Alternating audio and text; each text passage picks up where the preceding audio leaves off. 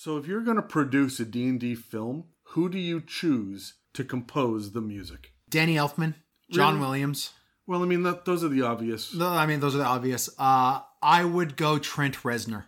It's funny. I thought about him or Marilyn Manson Yeah, I mean, because I- they I- do good soundscape work. Yeah, and they have been shockingly good at it. Like Reznor's legit won two Oscars for soundtracks now. I say Ramin Djawadi, Okay, I don't know who that is. Game of Thrones, Oh shit, yeah. Okay. Westworld. Yep. He did Iron Man. Okay, this guy's got this guy's got some chops. Yeah, yeah, yeah, yeah, yeah. He is freaking good. That's who I want to be scoring a Dungeons and Dragons movie. It's a Mimic, the roundtable Dungeons and Dragons discussion podcast, where you never know what you're going to get. Welcome to part 2 in our discussion on Dungeons and Dragons movies. Last week we sat down and talked about the fact that we got a new D&D movie slated for 2023 and we looked back at the D&D trilogy that does already exist as of now. Suffice it to say they're problematic, but there are some interesting lessons to be learned from them. After we kind of cover those movies, we pitched an idea for a D&D movie ourselves and we had two very different scopes in mind to say the very least. But we got really excited about the idea of D&D films, so we decided to indulge ourselves a little bit more this week and focus on what celebrities we would cast to make future D&D films as great as possible. Basically, Adam, we are now casting agents. There's a couch over there. Wait, that's a different type of movie. Anyways, I'm Dan. Across from me is Adam. Unfortunately. And this episode is called Concentrating on Casting. Hey. So we went a bit nuts. This was actually supposed to be a segment in the last episode that we've just become a new episode because we went a bit nuts and we had long lists for our casting calls. We discovered that we had more than enough content for a new episode in and of itself. So here we are. Um, if you're looking for DM tips or monster breakdowns or world building uh, tips, or you want to hear one of us wax poetic about Eberron, it'll likely be Dave. Uh, it's not this episode. What this episode is going to offer is a little bit of insight into how we view the stereotypes present in D&D as well as the real people we would use to solidify those standards or subvert the tropes. Hopefully this episode gives everybody some inspiration on how to see certain kinds of D&D characters from completely different angles normally when when we observe a character when we observe a uh, either it's an npc or it's a pc uh, we think of a class a race and then fill in the blanks with backgrounds and equipment feats gear other details. We foresaw some issues getting into arguments about whether or not a certain actor or actress would make a better bear totem goliath or battle master fighter some of them would be fairly easy to do. Others are going to be problematic to say the very least. So we decided to separate the classes and races and just focus kind of on the basic level of stereotypes here. Uh, first, we're going to go through the different classes, keeping the various subclasses in mind, but we're going to be speaking in mostly general terms of the flavor of the class. Later in the episode, we're going to break down uh, who would be a good representation of the playable races. Also, we wanted to cast both men and women in the roles, um, so we'll be taking the time to answer our picks for each sex. Now, I'm sure you have your own ideas on who is going to go in here, and you're going to disagree with us, and we welcome it. Go to the Facebook or Reddit or Instagram. Um, our Reddit is r slash it's mimic to yell at us or agree with us. But uh, reach out to us and let us know what you think about our casting picks here. So, Adam, hi. You've said very little so far. I'm so excited for this, and I know we are going to argue. Oh, yes. Let's roll initiative. And first, we're going to look at the classes and the actors we would get to be stereotypical in those Or roles. subverting the tropes. I have subverted some I've, tropes. I've subverted this. some tropes too. So let's roll. And we're going to roll once and just go with that order all the way through. Okay. I got a 17. I got an 18. You son of a bitch. Okay. We're going alphabetical. Artificer. All right, well, I want to start with my female choice for this first. Okay. I am super excited about this because I think it is absolutely brilliant, and I chose Sigourney Weaver. Is that just like her in the mech suit in Aliens? No, ha- has nothing to do with that. I picture her in a freaking workshop, like barking orders at people. She is so grounded and down to earth. And artificers are all like, "Oh, look at this wacky shit that I'm doing, and I'm casting spells with a wrench." And I can see her as a mechanic, Yeah, okay. and I like her as a like a battlesmith, Okay, right? yeah. Or um, the artillerist more than the alchemist. I'm 100% on there with you because I did the same thing with my pick. Sure. I just went with a little bit more modern and I Whoa, whoa, whoa! She is absolutely killing it. yes, still. she is still absolutely killing it, but uh I went Michelle Rodriguez. really. Yes. See, sh- I I avoided her. I avoided her because they already cast her. She's in the new. Oh movie. yeah, I mean, yes, she's in the new movie. I but if I wanted like that I was thinking like that hard bitten mechanic level uh just awesome chick like I Michelle Rodriguez, you'll never fail. And I said last week, I'm excited that she's in the new movie coming up too. What about for uh, a dude? Who do you got? Now, bear with me on this. Oh no. I really, really, really like this for the almost absent-minded kind of uh, artificer. I'm thinking especially the alchemist on this. Cheech Marin. you son of a bitch. Okay. Isn't that just a perfect? That's like, that's yeah, yeah, that's that's pretty good. Uh I got a new potion for you, man. Passes you I'm, over I'm, not even do the. I'm not doing the Cheech and Chong stuff, right? Like. As much as people will lean into that, he has been so good in so many other roles. He really and has, he yeah. stepped out of his uh, regular Stoner. Yeah. Like I'm used to seeing him as that like I'm thinking of him as the Padre and Machete. And he's done so much voice Yeah. work Yeah. with so many animated things recently that he's creative enough to work with with a D&D setting.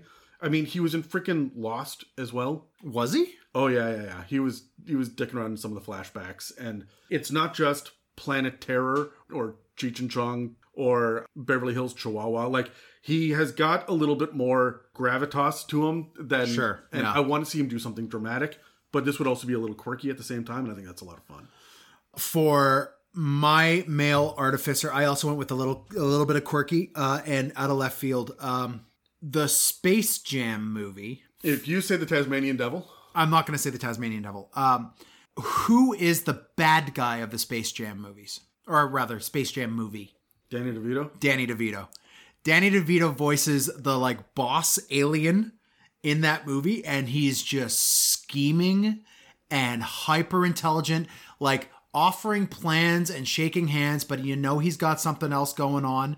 And I love that energy for an artificer where he's just like, Yeah, man, I I'm on the same page with you. Everything's good, everything's a okay. But I got this cool like robot shit that I'm gonna go deal with. I'm gonna go deal with it. Like I, I just- I, I- like the used car salesman that he always used to play next to Arnold Schwarzenegger. I'm sorry, I need him now to just be Frank Reynolds being an artificer. Yeah, yeah, that works too. All right, so next up is Barbarian. Sure. What do you got? Ronda Rousey. Oh yeah, that that tracks. That's I just leaned right into it. Sure. That is just exact. I'm. I sat down and I said, "Who can I picture screaming while throwing like punches or swinging an axe?" I I, I kind of sense to me. I, I I went with the whole who can embody that rage and make me feel like that rage is controlling them, and I went Katee Sackhoff. It's funny. I almost I looked at her and Michelle Rodriguez, and I, I Yeah, went with. um, I'm a big Battlestar fan. I I've I'm I'm a big first ninety percent of Battlestar fan. I guess that's fair. But like uh, Katee Sackhoff has that ability to carry a scene with a sense of intensity and is not afraid to throw down. And I wanted a I wanted a action hero level star, and Katee Sackhoff has that in spades. I don't need a barbarian to have big, deep character moments in a D&D movie. I need them to rage and fight, and that's all I wanted from, Fair, from this. yeah. Which is also why I chose Shia LaBeouf as my, What the as fuck? my barbarian. Actual cannibal Si- Shia LaBeouf. Well, kind of. The dude is jacked. He's also insane. Yeah. When he sits there and and when he's like, "You want this? You want to go?" and he steps into a battle, like those goblins are pissing themselves. I mean, just watch his motivational speech where he basically yells at you to just do it. Right? Yeah. I, I, I really, I'm feeling that anger energy off of him, and he will commit to a ridiculous level to it as well. Yeah, I, I agree. Um, for me, I went with possibly the biggest, baddest, most threatening guy I could think of in Hollywood. Uh, Joe Pesci. I, said biggest and baddest, not smallest and baddest. Uh, but I went Tom Hardy. Mostly not because of Venom or Bane, but because of his role in uh, Peaky Blinders, which is so just intense and If you have not seen Bronson, Oh, and Bronson, yes. holy shit, Yeah, yeah. that is amazing. I mean, I've seen a lot of Bronson because of that movie, and a lot of Tom Hardy because more uh, than I want to see that of Tom Hardy. swinging cod. You're not wrong. Anyway, so who do we have for bards? All right, female bard, and I went a little bit different on this because I wanted someone who is running a tavern. Okay. Dolly Parton. Oh, you just uh, she's running Dollywood.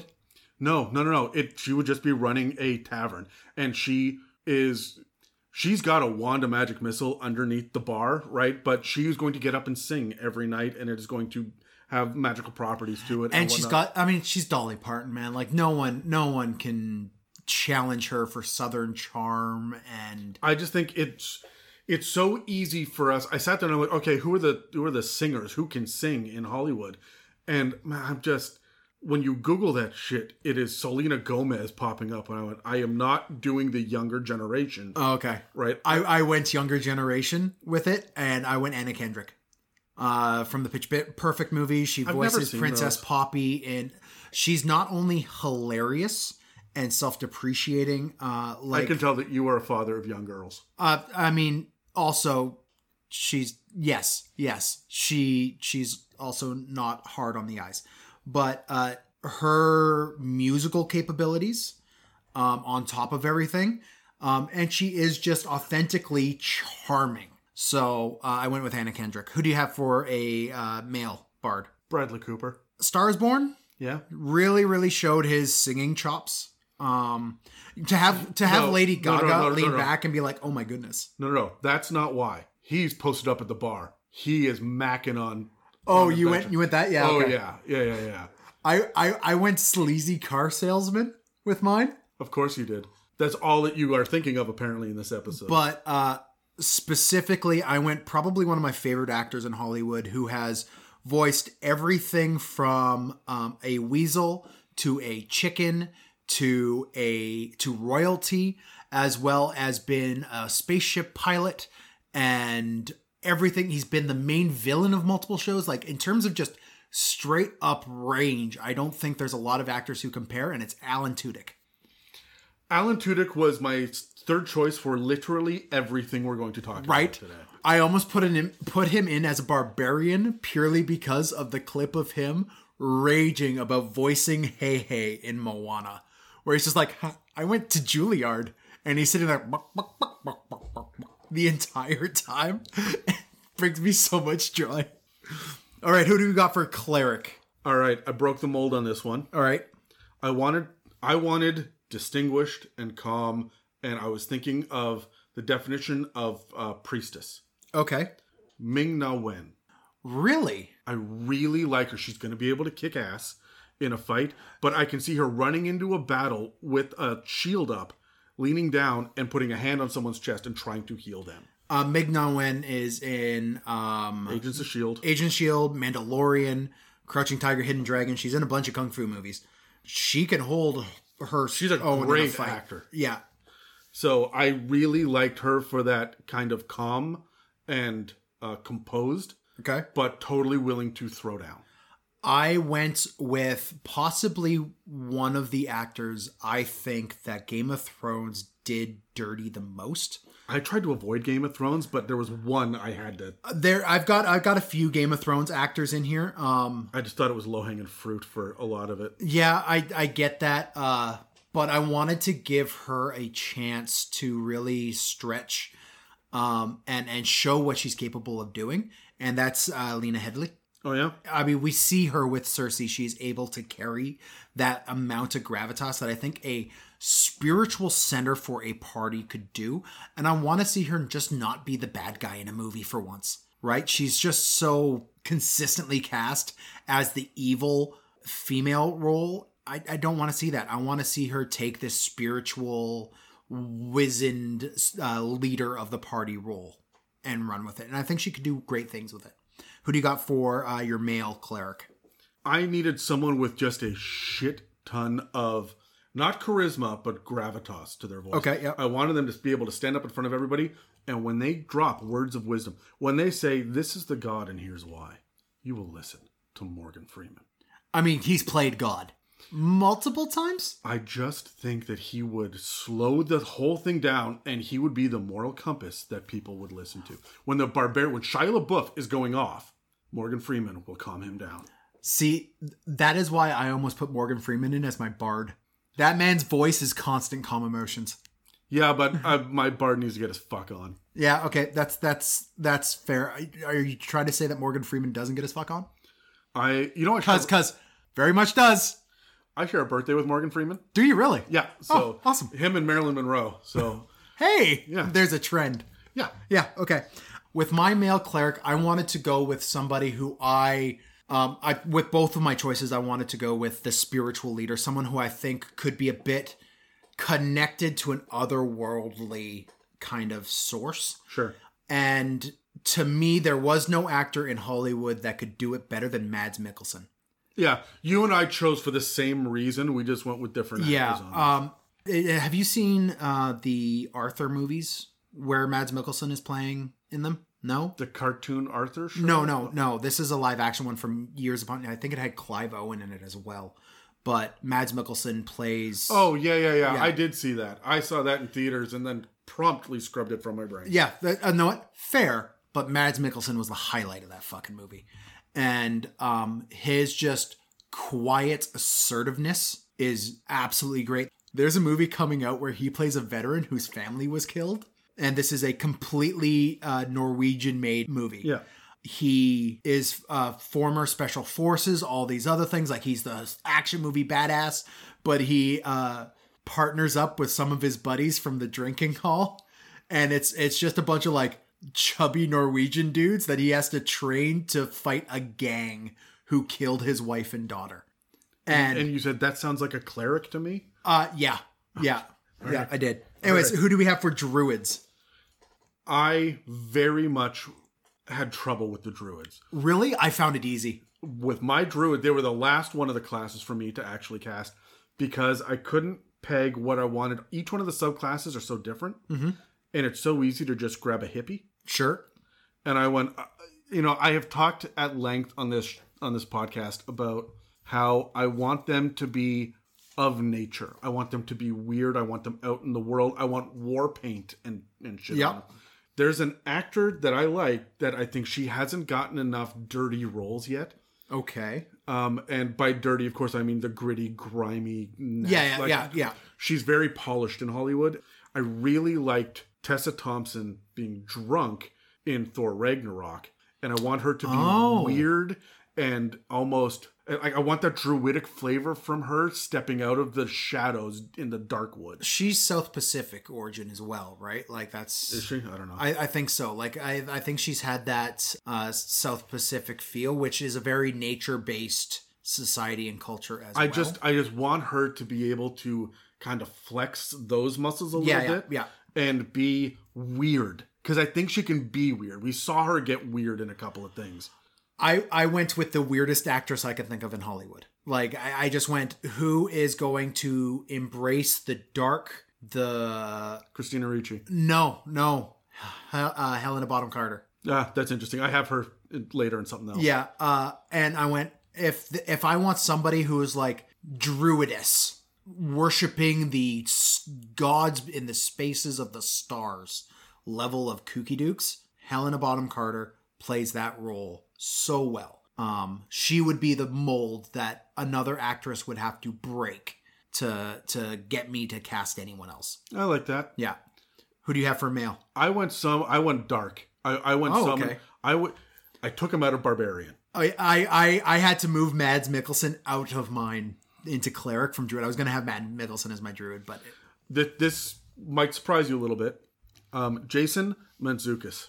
okay, you I'll ki- Oh, okay. hold on, hold on. For, for those of you who don't recognize the name, you recognize the actor. Um, he He's he's in Brooklyn Nine Nine. he was he's Pimento in Brooklyn Nine Nine. He was Raffi in the League. He is doing a bunch of voice work on a number of things. He's doing. He did Invincible. yeah, and he's in Big Invincible. Mouth. Yeah, yeah. and uh, he was in The Good Place. He's been in so many different things on He, television. he's the I got one rule: no kids, unless that kid's a dick, and then I'll make an exception. I just think that he will be walking out backwards out of the woods after like smearing like tiger shit on him. And you're like, no, no, no, no, guys, this is for a spell. This is totally. Do you want some? I just can see him being that level of what's the word I'm looking for? He's counterculture. Yeah, that's the, fair. the way that a druid is counterculture. Um, I went. Uh, Also, I kind of want him to be in charge of a swarm. Be like, guys, these are my friends. They're bees. Right? I can just picture him doing that kind of shit. Um, I wanted somebody with a sense of gravitas who could carry a scene without saying a word, and please do not make him say words because dialogue is not going to be this person's strong suit, and that's Keanu Reeves. I I went just uh, I straight up refused to cast Keanu Reeves. in anything. And yeah, across this, I just refused to do it It was is that low hanging fruit just something too easy or because he's always Keanu Reeves. yeah that's fair. I I think there is anyone who is going to be able to carry the role of the druid the best, it would be him. But that's because the way he lives his life, I find, is very druidic as well. You know, martial arts and gun training aside. okay, so who do we have for fighters? I didn't like your choice for cleric. Okay. Lena Headey is my fighter. Okay. She is tough enough, and she didn't get to throw nearly enough fists in uh, Game of Thrones. No, I agree. Right? She is menacing enough. I mean, did you, did you see Dredd? I did see Dredd, yeah. She's amazing. She can handle this kind of role, and nobody's giving it to her. I want to see her kick more ass. Okay. And God knows she's able to put the emotions. She's such a good actor. She can really force that through just with a look. I went with somebody who I haven't seen in an action movie in a very long time. Um, but same kind of uh, same kind of level. I honestly think that she would be great in this role. I think she has the capability to be great in this role, and that's Sandra Bullock. I want to see her unhinge and go with the fighter role, just the military specialist. Sandra Bullock bores the shit out of me. Really? Yeah. She always ends up playing the same role. But no, she always ends up playing Sandra Bullock. Sandra Bullock is Sandra Bullock in space or as an undercover cop mm-hmm. or next to Keanu Reeves. Sandra Bullock is good at what she does. yes, but she does not embody a D&D class to me. She embodies Sandra Bullock. And I ran into a lot of issues with some of these iconic casting choices yep. where I mean, I got weird with the monsters, which we'll talk about later. Yeah. But but that's why I didn't cast Keanu Reeves or Tom Cruise or I didn't. I didn't really cast Pitt. a lot of A list guys. no, I wanted character actors for a reason. Yeah. And Sandra Bullock is A-list to me, and so I steered clear of Okay. her for that reason. What about uh, for your male fighter? Obviously, it is uh, Joe Manganiello. Really? Okay. I don't even know if I pronounced that properly. Probably not. Joe Manganiello. Mang. I think it's Manganello. Manganello. yeah. Name someone else that you think can swing a sword five times within the same six seconds for 30 seconds and not get tired. Joel Kinnaman. You think so? Oh yeah. Yeah. I, I honestly, my guy will beat your guy. um. The reason why have you seen any of the the first season of Altered Carbon? No. Okay. Um, Joel Kinnaman, who is in Suicide Squad. Yeah. He's in Altered Carbon, like I mentioned. He's in a few things, but they're almost all action movie level things. Yeah, but Um, he carries a gun. Uh, yes, he does a lot of fisticuffs in in um Yeah, but my guy will swing a broadsword. Yeah, but Joel Kinnaman, I think, has the acting chops to go that next step. Joel Manganiello, as much as I love him, doesn't have the acting chops. This is a fighter. I don't need him to be the best actor in the world. Uh, I need him to. I disagree with you I because need him to lead armies. Like my which means he needs to be charismatic. He needs to be able to I- carry a scene. I a think- barbarian's not going to be able to do that. I think that Joe Manganiello is going to be able to do that. I really do. All right. I think that he keeps getting cast as the big buff guy, so they're not giving him the range to do it. But you you watch his show. his There there D&D. have been a couple roles I where also he tr- done. I also tried to figure out who was in who, what celebrities are in the D and D world, and I cast them all. Yeah, no, no, that's that's fair. And you know, Joe Manganello in an instant would be on board for a D and D movie. Like it's surprising to me that he's not in the one coming out. Yeah, I I really this is not me like throwing him a bone. This is like it feels weird to do it without him. Yeah, that's fair. Um, what do we have for monks? Okay, so I've gone a little bit older in a lot of my choices. You're Morgan Freeman and I've and, gone younger with a lot of mine and as well. Yeah. Sigourney Weaver and Dolly Parton. Like they're all up there. I went young with this one. Do you recognize the name Dafne Keen? No. She played X23 in Logan. Oh yeah, okay. I think that as a young monk, she was so stoic in that movie and she could kick ass. I think she's a great young monk who's out there like when you see the whatever your plot line is and you see it through this person's fresh eyes and all of these the grizzled warriors and stuff and she's the fresh face the the audience's point of view you could follow her through this Okay. pretty easily You're gonna hate my choice. i hate most of your choices Uh, yeah, I've uh, well, this one's gonna be special. Um, have you seen Glow, the gorgeous ladies of wrestling? It's a Netflix show that's out right now. no The main actor from that is Alison Brie, i like alison brie where she plays a wrestler, i have seen clips of her like kicking ass and she straight up kicks. She's my choice for a monk. I, I wanted to do away from the like step back from the stoic and go more the skilled martial artist, but I didn't want to go Kung like fu? kung fu. I wanted to go more western in the feel. So um, because if you're not casting um, someone of Asian heritage in a kung fu role, you've got Iron Fist all over again. And no. So her capabilities uh, outside of like the jokes and everything from community aside like she's got she's got that humor she's got that ability she's got that acting prowess i mean you saw her in mad men this I chick just, can act I just have trouble seeing her sneaking through the shadows with a serious look on her face. I, I after watching Glow, which is actually a good show, it's not just a bunch of like chick fights. Um, it's I, I think she could cover that very well. She's got the depth. Who do you have for a male monk? I wanted someone who was grizzled. I want a warrior monk. Okay. And I leaned into the warrior side of this. Someone who I bumped out of fighter, Okay. and that's uh, Frank Grillo. Oh, cool. Okay. So for those of you listening who don't know, he was Crossbones in the Captain America movies, but he is always that guy. He is the the SWAT member number one in every movie. That guy is jacked, and he's scruffy, he's rugged, and he's gonna give you a run for your money. He is always the toughest guy in the room, but I really feel like he could throw down and flurry of blows your face off. I also think he's dark enough to do some of the shadowy shit for monks as well. I, I I just had a thought because I didn't have him cast anywhere else here, but for druids, pulling out Keanu Reeves and throwing in um Jon Bernthal. Jon Bernthal. Yeah. Um, as a druid. He's a fighter to me. Uh, yeah, but like he's he's part. You reminded me of him with Frank Grillo because like they're fairly similar. I thought about him as well for something later on and in the episode, and I actually pulled him because I already had Frank Grillo and I didn't want to cast the same guy twice. yeah, fair enough. Um, for me, I went with somebody who, in Hollywood, to me shows that stoic martial artist prowess best, and that's Michael Jai White. Really? Yeah. I like him, man. I think he's a good actor. I just think he just has a shitty agent.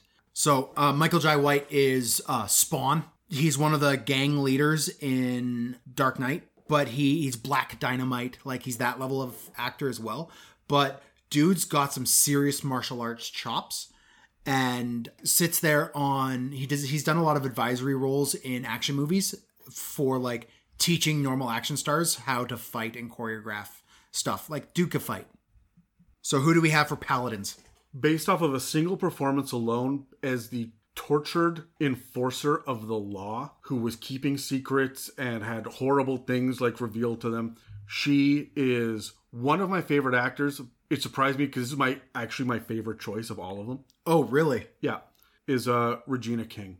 Oh, Off of what she did in The Watchmen, okay. holy shit, could she do an Oathbreaker level of Paladin, Yeah. Right? Or a, a Oath of Vengeance, right? She's going to be your dark Paladin. Her god has left her, or has been killed in front of her, or she found out that her church was super um, corrupt or something. She is out for blood. And she is going to do the right thing for the right people, and it's always going to screw her over, and she's going to handle the shit out of that.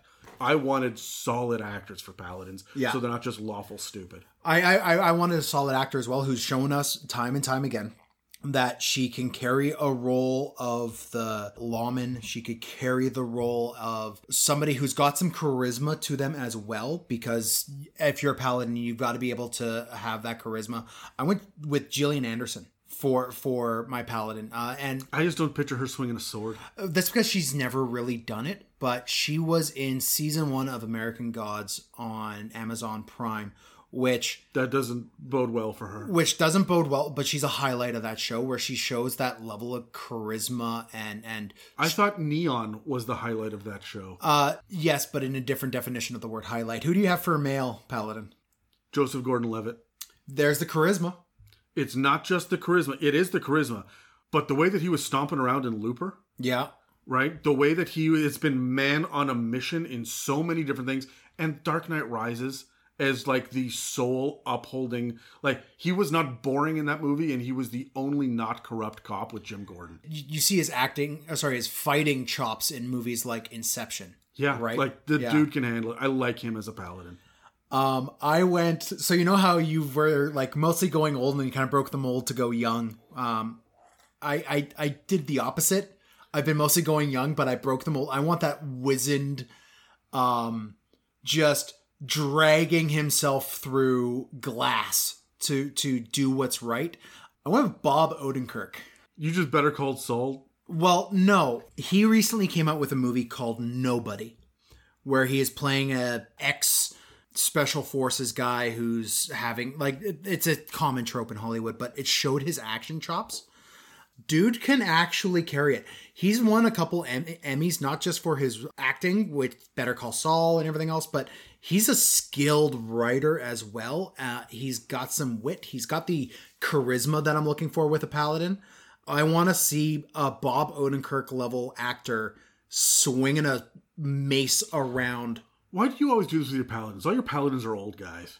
I I think it's just because uh, they have that authoritarian quality to them that I, I I need to see in a paladin. I don't see a lot of paladins being like in training when I play them. I have to like push myself to see them outside of that. And like seeing Bob Odenkirk, uh, Bob Odenkirk wearing full plate mail armor, walking down, ripping apart uh, trainees for doing their shit wrong, and Knight Templar level stuff. Yeah. Yeah, um, him.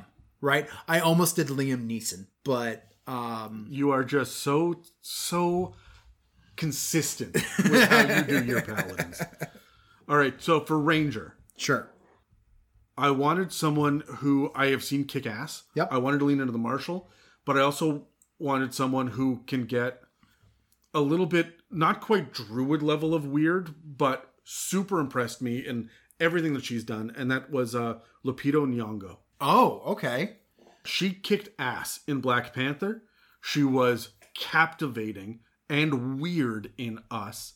She's already handled weird fantasy shit with Star Wars. She's got the acting chops from 12 Years a Slave.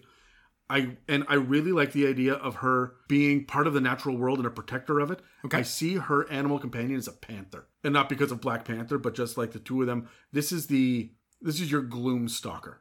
Okay. I, I can just picture her leading a uh, group into a dungeon or into a cave system with like her finger up against her lips, and she's going to stealth her way in.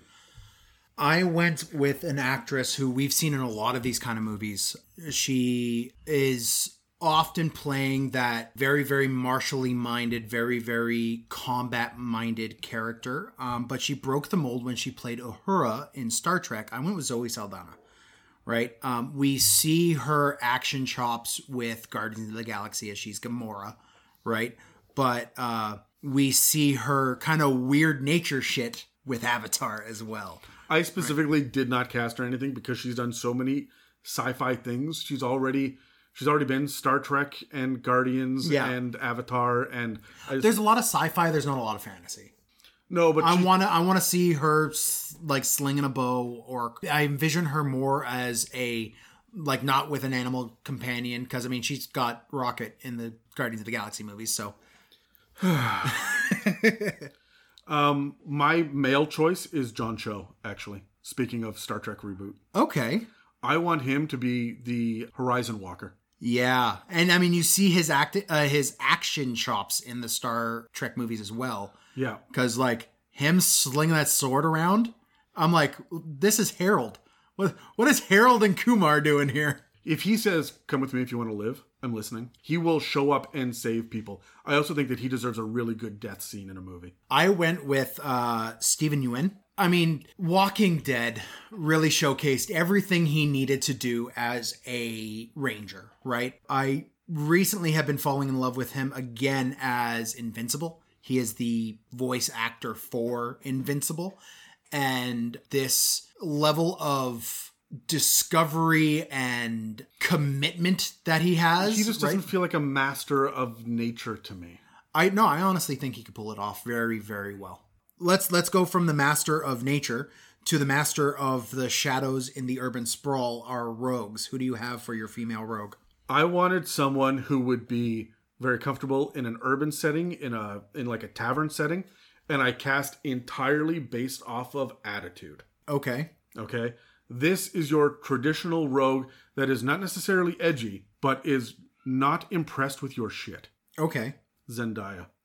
Oh yeah. Okay. I'm with you on that one. She's a thief. She's a pickpocket for me, right? She's gonna have the ability to. I mean, we've seen her dance, and like she she has the um, Charisma. acrobatics. Yeah.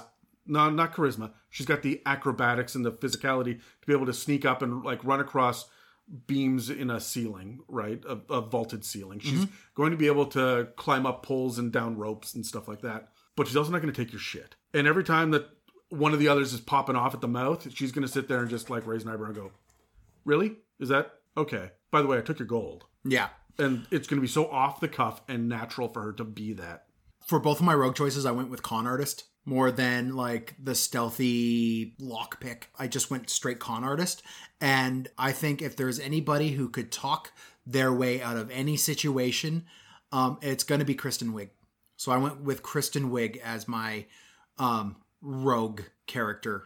I liked the dark side of Cheetah in Yeah. Wonder Woman 1984. I think that movie was a fucking mess. Uh, but I don't think that was her fault. No, and she was the best part of every scene she was in. Yeah. So who do you have for your male rogue? Who do you know that can handle Edgelord without being super annoying? Someone who is going to be able to handle that, yeah, my parents died and I was raised in an orphanage and then it burned down. I can do this for you. I don't want to, but I will, I guess. Donald Glover. Oh yeah, yeah. Oh shit, yeah, yeah. Um, yes. Could I change my answer? Because I got Jason Bateman. I went with like con artist, and I went Jason Bateman. Jason Bateman's always the guy getting conned. No, no. Uh, okay. Arrested Development, uh, freaking Hancock. Watch Thunder Force. Thunder Force is this Melissa McCarthy action hero flick, which is terrible. It's a good watch, but it's it, you don't go in it with your brain turned on. Jason Bateman plays a criminal in it who just happens to be part crab, and he's got like lobster hands. And And that screamed rogue to you? yes, He- well, he he you. is in um outside of playing the straight man in Arrested Development, he is often playing um that con man level thing. Have you seen Ozark? No. Oh, buddy, watch Ozarks and you will agree with me. He has that level of quick-witted conniving um, and gravitas that he's so often cast out of, but he's got that, and I want to see him showcase it. Who do you have for sorcerer? I don't even need to defend this. Summer Glau. Let's move on. Yeah, I got Christina Ricci. Yeah, uh, we're, we're thinking the same. Same, yeah, Like, right? like I have these powers, and I guess I will blow you up with fire. Yeah. What about your male? Uh, this is this is my. I have no defense for this, but I think that it would be a fucking great time, and it breaks the mold for the rest of all of my casting. Okay. Nicolas Cage. Oh, for fuck. Uh, no. I, Oh, and he's just like I, I- he's a wild magic sorcerer. okay where yes uh his i can't i i avoided casting Nicolas cage in here because i wanted there to be some legitimacy to this. If it's got a bit of comedy sure but the second Nicolas cage is on it i'm uh, i'm checking out man. Like i love Nicolas cage. I've gone on record multiple times saying i love Nicolas cage. Y- y- you got you gotta Nicolas Cage is a sorcerer, man. I'm i honestly i went zachary levi. Really? Yeah. Um again, charisma, but also he is the best part in my opinion of the Heroes reboot where he is playing one of these um agents that is hunting down heroes. He uh is Shazam and you can see his level of just high energy, high charm level just lightning bolts and shit, right? Um, he pulls it off so well. And I mean, him as Chuck, I want to see him in more nerd shit. I want to see him do something uh, fantasy and not just nerd. I think Zachary Levi would be great as a sorcerer. Who do you have for warlocks? Aubrey Plaza. Yeah, I, I, I, she was my first choice, and then I went. Adam's probably going to select Aubrey Plaza. I'm going to back up on it, and I went Phoebe Waller Bridge. Phoebe Waller Bridge is um, the main actor and creator of the show Fleabag, which breaks that fourth wall all the time. She's constantly talking to the camera. She's this dry, incredibly witty, incredibly funny, but there's this kind of off offness to her, like little head side tilt level offness. She was L337 in Solo. She voiced uh, the droid L337 or Leet. I'm still upset that you keep saying offness like it's a word. It is a word. Um, but she has shown that capacity to really carry that menacing to her. And you see that in Fleabag as well. So I, I loved her for that. Uh, what do you have for your male warlock? This is one of my favorite things that I came up with because I think it suits him so well. Is uh, Danny Huston. Now, Danny Huston is one of these faces that people know in absolutely everything, but you'll be hard pressed to put the name to the face. He was the evil German in Wonder Woman. He was the Axeman in American Horror Story Coven. He was Poseidon in Clash of the Titans and Wrath of the Titans. He was King Richard in the Russell Crowe Robin Hood movie. He was in uh, Edge of Darkness. He was Stryker in X Men Origins Wolverine. Okay. But you will probably recognize him best as the head vampire in 30 Days of Night. Ah, okay. But he has been in Children of Men, the number 23. He is he was in The Aviator. He has been in the background of so many movies as either the villain or just a kind of background creep. And I really think that he would knock it out of the fucking park. Praying to a great old one or a Leviathan or or one of the weirder warlock patrons. I went with an actor who has um, played that level of creep. He's been in fucking everything.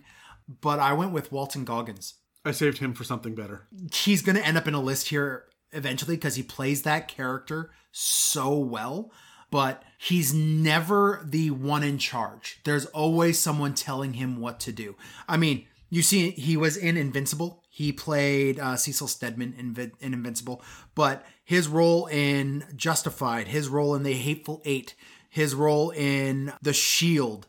But it's the righteous gemstones that sells him for me. Like, Yeah, he was yeah. so good in everything he touches. Yeah. So, uh, and he's uh, Did like you you, ever see Vice Principals? I have not seen Vice Holy Principals. shit! Um, but he's he's always kind of this overly ambitious but can't get that next step up level character, which you need to be for a warlock. So, all right, let's go with uh, let's wrap it up. Let's go with wizard. Who do you got? Tall, calm, statuesque, and I think she needs better lines and a good freaking storyline that can show her intelligence. Okay. Gwendoline Christie. Oh, okay. I like her as Brienne of Tarth. I think She's I'm- so like like narrowly able to do anything in that role, right? Like she she can't do much with with Brienne of Tarth, right? Like it's fairly one note. No, she had some range. I mean, she like her whole. Well, she arc- did the best with it as she with what she had. She had way more. Okay, what do you think that her one note was? Was it protecting Arya, or going from hating to loving Jaime, or was it running around and trying to convince freaking Sansa that like she had It, a lot it- to do? it was it was the constantly needing to prove herself. she was on her back foot the whole time. I want to see her in control. Yeah. Okay. Um, for me, I went with somebody who is in control no matter what role she does, and that's Olivia Colman. Olivia Colman is one of the older British actresses. She is in Hot Fuzz, but more notably, she is Queen Elizabeth in The Crown, where she just plays the one in charge, the one who's got the plan, the one who uh, is con- like just calm and collected and well put together at all times. She's done Queen several times. Who do you got for a male wizard? David Hyde Pierce. David Hyde Pierce. Niles from Niles, yeah. Frasier. Yeah. yeah. David Hyde Pierce has done a whole lot of voice work. He is calm and collected and very specific with what he does, and he is the guy that's going to be writing in his spell book. I can see him in a library researching, and I can see him saying, No, what you're thinking is, Okay. and correcting people. He will have the highest intelligence in the room. I wanted to go with an actor who I have seen do kind of everything, but he is almost always the the one with the plan. Um, but I want his more natural state, the way you see him in Good Omens. Um, I went with Michael Sheen as my iconic wizard character. I want him to be a little manic, a little uh, out of like out of his zone if it's a social situation, but he's smart. He knows what he's talking about. You can kind of trust him as the party historian and lore keeper. Michael Sheen could cover that so well, and I, I, I just love him as an actor as well. He recently did a thing with David Tennant called Staged, which is like a quarantine thing where they're going to put on a play just quarantine. Uh, It's just it's hilarious and it's brilliant, and I love it. So um, yeah, Michael Sheen is is my choice for that. Are you going to behave for this commercial? Almost certainly not. Why do I even bother with you? Why do you bother me? That's not what. Hey everyone, and welcome to another stupid commercial that I don't want to fucking. Adam. Daniel. Will you just please? Hi everyone. It's that time again where Thank God. Dan, I'm trying to record a commercial here. It's that time again where we remind you that we have a mailbag episode coming up soon. So if you have any questions, comments, or random thoughts for any of the hosts, please let us know. We actually really look forward to the mailbag episodes because it lets us talk directly with you guys, the listeners. NPCs. Most of the questions these days are directly related to D&D, but you know we'll answer just about anything. One answer why you bother me? Stop it. You can send us direct messages through Instagram, find the post on the subreddit, or send us an email at info at insubimic.com. So the next time you're listening to an episode and struck with a quandary, perplexity, or bewilderment, take a few seconds and type out a quick message for any one of the hosts. We'll make sure that your question gets added to the list. And also remember to enter our giveaways for a chance to have an entire episode dedicated directly to you. It's these interactions that bring the most joy to our lives. That and beer. What? You know what? We really should just get together to answer some questions one day and get drunk. Remember the time I showed up drunk for that one episode? Oh my god, I edit so much out of that one. This advertisement has been brought to you by Cirrhosis and Idiocy. Please drink responsibly. Don't tell me what to do. You're not my real dad, Dan.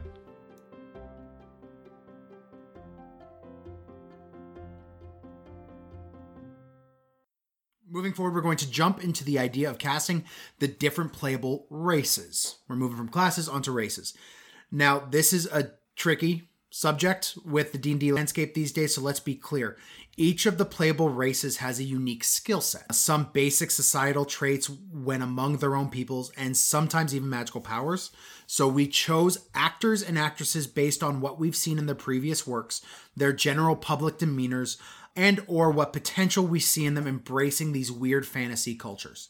We're not going to get into any of the sub races, and we're going to try to stick to the most popular races here. Otherwise, we'd be here all day. Now, we skipped humans mostly because it would be kind of hard to differentiate the different paragons of humanity, especially with the wide culture of humans that we see in D&D 5e. It's also weird to say, hey, that person's a perfect human. yeah, right? Especially when, I mean, we've got Megan. And she will stab us if we don't say it's her. Yeah. So let's roll dice and talk about uh, the races. I got a six. 14, I'm going first again. All right, let's go with the guys first on this one. Who do you have as the perfect male elf? I don't even feel the need to, to, to defend this. Zachary Quinto. Yo, yeah, yeah. Um, I went with Michael Fassbender. Sure, I can see that. Right? Yeah. I the the tall, lanky. He's a little more wood elf than high elf. I see Zachary Quinto as high elf over. yes, over. I, I'm with you. What about your uh, female elf? Anya Taylor Joy. I got the same one. I mean, It's obviously. the eyes. Obviously. I, I I look at her and I go, "That's an elf. That's that is an elf masquerading as a human and being a chess champion." It, she is just so ethereal and and subtle in Yes, in yeah, ways. she's she's wonderful. Uh, dwarves. Who do we got for your perfect male dwarf? Seth Rogen. Really? Yes, absolutely Seth Rogen. He has done more and more serious work. Yeah, he's the stoner from Pineapple Express and and this is the end. But you look at the fact that he is so invested in works like Preacher. Yep. Because he was uh, Future Man is another one. He takes these I mean Future Man was just a romp, but he takes these crazy um over the top kind of fantasy style stories So his brain's already over there. And I and I hear his voice work where he is actually putting a lot of emotion and a lot of feeling and whatnot into where he's not just dicking around. Just please don't get him to laugh. I can't stand his laugh. Oh really? Oh, it's so it's so grating. Anyways, um, I went with I wanted that gravitas that a dwarf has to carry. Um, and I went Idris Elba. Yeah, you and I have two different kinds of dwarves in mind. Yeah, right. Uh, and I, I mean, I love how uh, Jonathan Rhys Davies did dwarves in He will- he will always be the definitive dwarf. right. Um, I wanted to see something that's maybe a little bit more actiony. Idris Elba could do whatever the fuck he wanted. That man is a what's the fucking word, Adam? Renaissance man. That man is a Renaissance man in to a T. Who do you have for a female dwarf? Octavia Spencer. Okay. I really was leaning into the idea of the warm and welcoming dwarf that is like clan based. Yep. And both Seth Rogen and Octavia Spencer are that to me. So Octavia Spencer has done a bunch of things, including Thunder Force, the movie I mentioned earlier. Okay, stop wanking about this movie. I have to because my perfect dwarf was Melissa McCarthy, Oh, oh well, there we go. who is the other side of the lead for that movie, right? And again, I wanted to go with the strong, jovial. I I like my dwarves to have a lot of life in them, and Melissa McCarthy's got that wit, got she's got that It's so funny Life. that you chose Idris Elba, who is not the funniest guy in the room ever. Right? It's true, yeah. And so, no, I chose Octavia Spencer because of her work on Ma. And like, she Oh, is yeah, so. she's such a good actress. Yeah. Uh, who do you got for halflings? Uh, Kumail Nanjiani. Really? Picture it. I'm know what? My initial response was really, but I no, he could pull that off Yeah. for sure. I went with Chris O'Dowd. Yeah, he looks like a halfling. He looks like a halfling, right? I unfortunately my halflings I went super Irish with both of my choices. Chris O'Dowd is in IT crowd, He's in the IT crowd. That's right? his big thing. That's And- his big thing. And the other time that I've seen him was he was Natalie Portman's date in Thor 2. Yup. That was his biggest Hollywood claim to fame, I think. He plays the everyman Irish, right? Yeah. Um, but his big claim to fame is IT crowd. Who do you have for your female halfling Uh, Kristen Schaal. from? From literally fucking everything. Kristen Schaal was the main lead and last man on Earth. She oh. has Oh. been Oh yes, okay, yeah. she has been She's been on fucking no, you're not wrong. She's not she's she's in Bob's Burgers. Kristen Schaal is my one of my wife's favorite actors. And if Kristen Schaal is in a project in any way, shape, or form, Shanna will watch it. well, she's the lead freaking voice in Gravity Falls, so Yep. get on that shit already. I'm watching that with the kids right now. It's great. But she was in uh, Cloudy with a Chance of Meatballs, uh, two, I think. She's done a lot of voice work, like Toy Story 3. Yeah. Um, but she is probably the most recognizable as the really quirky, offbeat, Yeah. fun comedian who is totally willing to go there. I would hang out with her all of the time. Um, the iconic halfling from 3.5 was a character named Lidda. And Yep. Lidda was that smart, like street smart, quick little sneak thief character. And I thought nobody played into that as well as being Irish because I wanted to go Irish for it as much as Saoirse Ronan. Saoirse Ronan was uh, Hannah, the movie Hannah, before they made the Amazon Prime show, where she was that you know sneak thief level uh, Sure. assassin character. Um, she's been in Atonement. She, she's like uh, Little Women. She's she's done a lot of serious roles, but she has always played like this kind of subverts the norm level character. And um, i love her for the role as a halfling. She also looks like one. So it's great. Anyways uh, who do you have for uh, gnomes? Will Forte. will for of of uh yeah. Okay. I'm i'm with you. He is he's, He's just Mc- too quirky. He's MacGruber, which is what a gnome is. Okay, yeah, fine. I I have uh, Wallace Shawn, who is from Princess Bride, and he's inconceivable. Uh, he's uh, Grand Negus Zek. So, uh, for the exact same reason, like when I picture a gnome, I was like, do I do Joe Pesci? No, too angry. Do I do Bob Hoskins? No, too. He dead. he's dead, right? Um, Wallace Shawn is great, and I watched a movie the other night with him in it, and it just reinvigorated my love for him. Um, who do you have for a female gnome? Leslie Knope. Not Amy Poehler, specifically Leslie Knope. Oh, because I went specifically Amy Poehler. Oh, did you? Yes. That's funny. yeah. Um. Okay. Well, moving on. Uh. Half, we don't even need to have that conversation.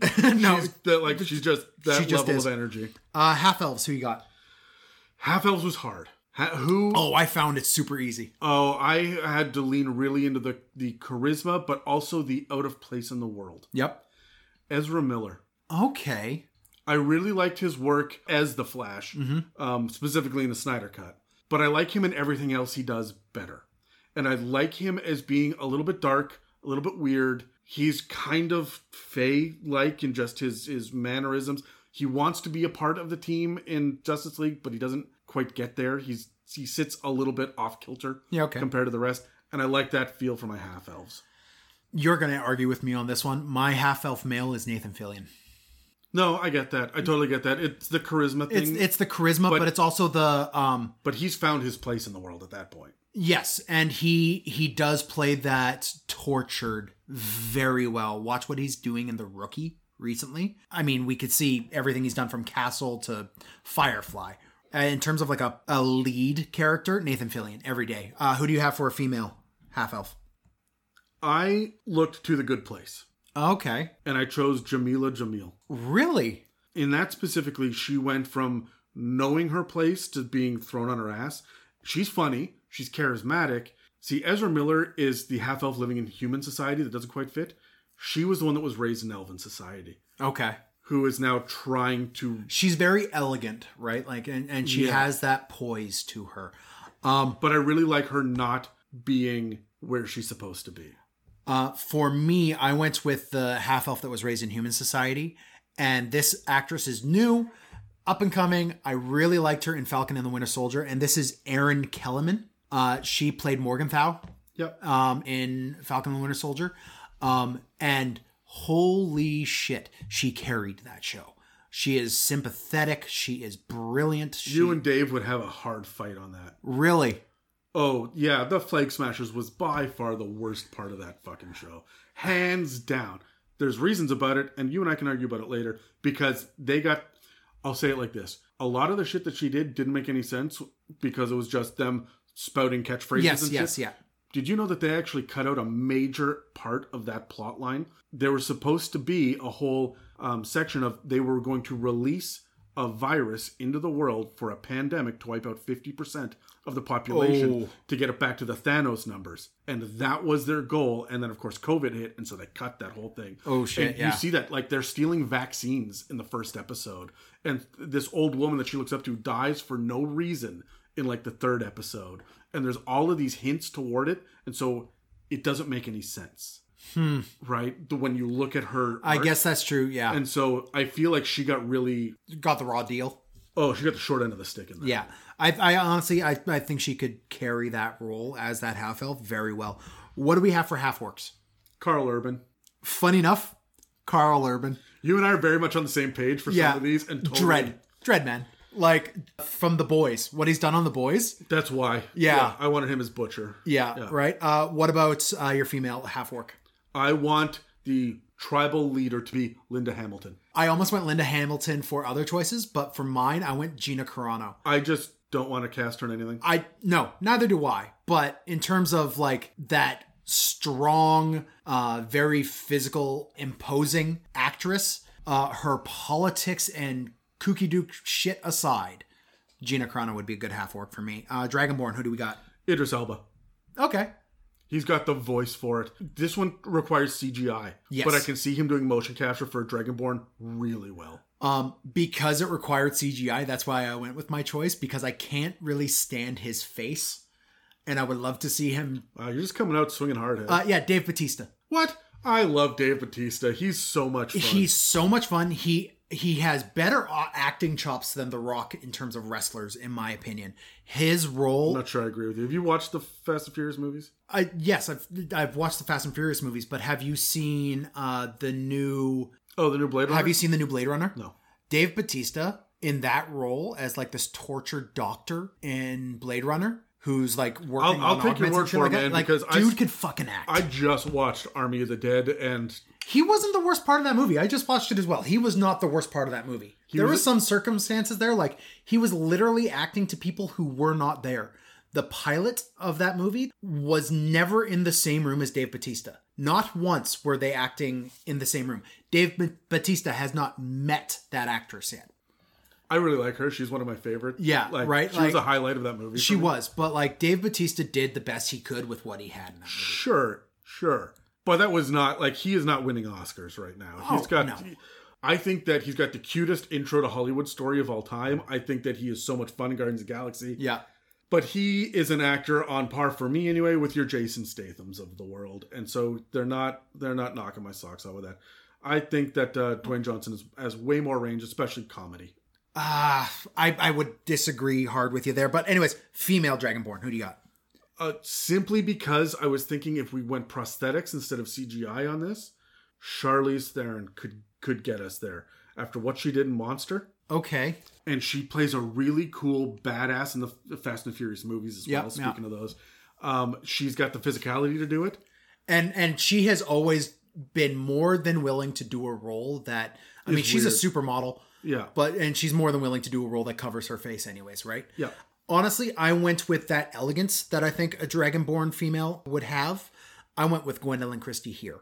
Um, just the the size plus the elegance and the It's funny. I liked her better as, as a wizard, and I defend that because I want her to tower over everyone else and in long flowing robes walking through a library. But can you imagine, like, with a pair of spectacles on her draconic snout as she's moving? You like Dragonborn more than I do. I, I, I really do. Okay, let's go from one charisma race to the other one tieflings. Who do you got for a tiefling? Uh, I went with who has been the most tortured performance that I've seen in a while, and that is the Umbrella Academy. I went with Elliot Page Oh, okay. as a tiefling. I really on like the him for that. freaking Yeah. run. Yeah, no, I'm I'm with you on that one. Honestly, I went with the charmer again with my tieflings. I went Paul Rudd. Right? If there's anybody who's going to have that level of just, I just don't see that. I just don't see that at all. I Paul Rudd is just too. I'm just happy to be here. He is is Parks and Rec for me. Ah, no, man. Paul Rudd isn't Parks and Rec for me. Paul Rudd is Ant Man, where he has that. He's Phoebe's boyfriend. He's Mike. That none of that screams tiefling to me. Not even Ant Man screams tiefling to me. Oh, Uh, it- it- you and I see tieflings very differently. Okay, well, female tiefling. Female tiefling is Danai Gurira. Who is that? Michonne. Oh, okay. That is, that is the tiefling you don't want to fuck with. I mean, she she did really well with uh, her role in Black Panther as well. Yeah, but I really, really, really want to see her up against her father, Asmodeus. Cool. I, I I mean, I chose an actress who has made a name for herself playing characters who are going up against their fathers, Karen Gillian. Yeah, she was almost on like a majority of mine. Yeah, well. um, she was actually in for Elf before anybody else was for me, and then I Yeah, for those who don't know who Karen Gilliam is, or Gillian, she is the uh, one of the companions for Matt Smith, the main companion. She's Amy Pond, uh, but she's also in Nebula. Doctor Who for anyone that's not. Oh yes, Doctor Who. Um, but she's also Nebula in the Marvel movies. Nebula has a tiefling storyline. Really, really does. Let's go with Genasi. This one was hard for me. I had to really think outside the box on this one. Yep, me too. Bill Skarsgård. Okay.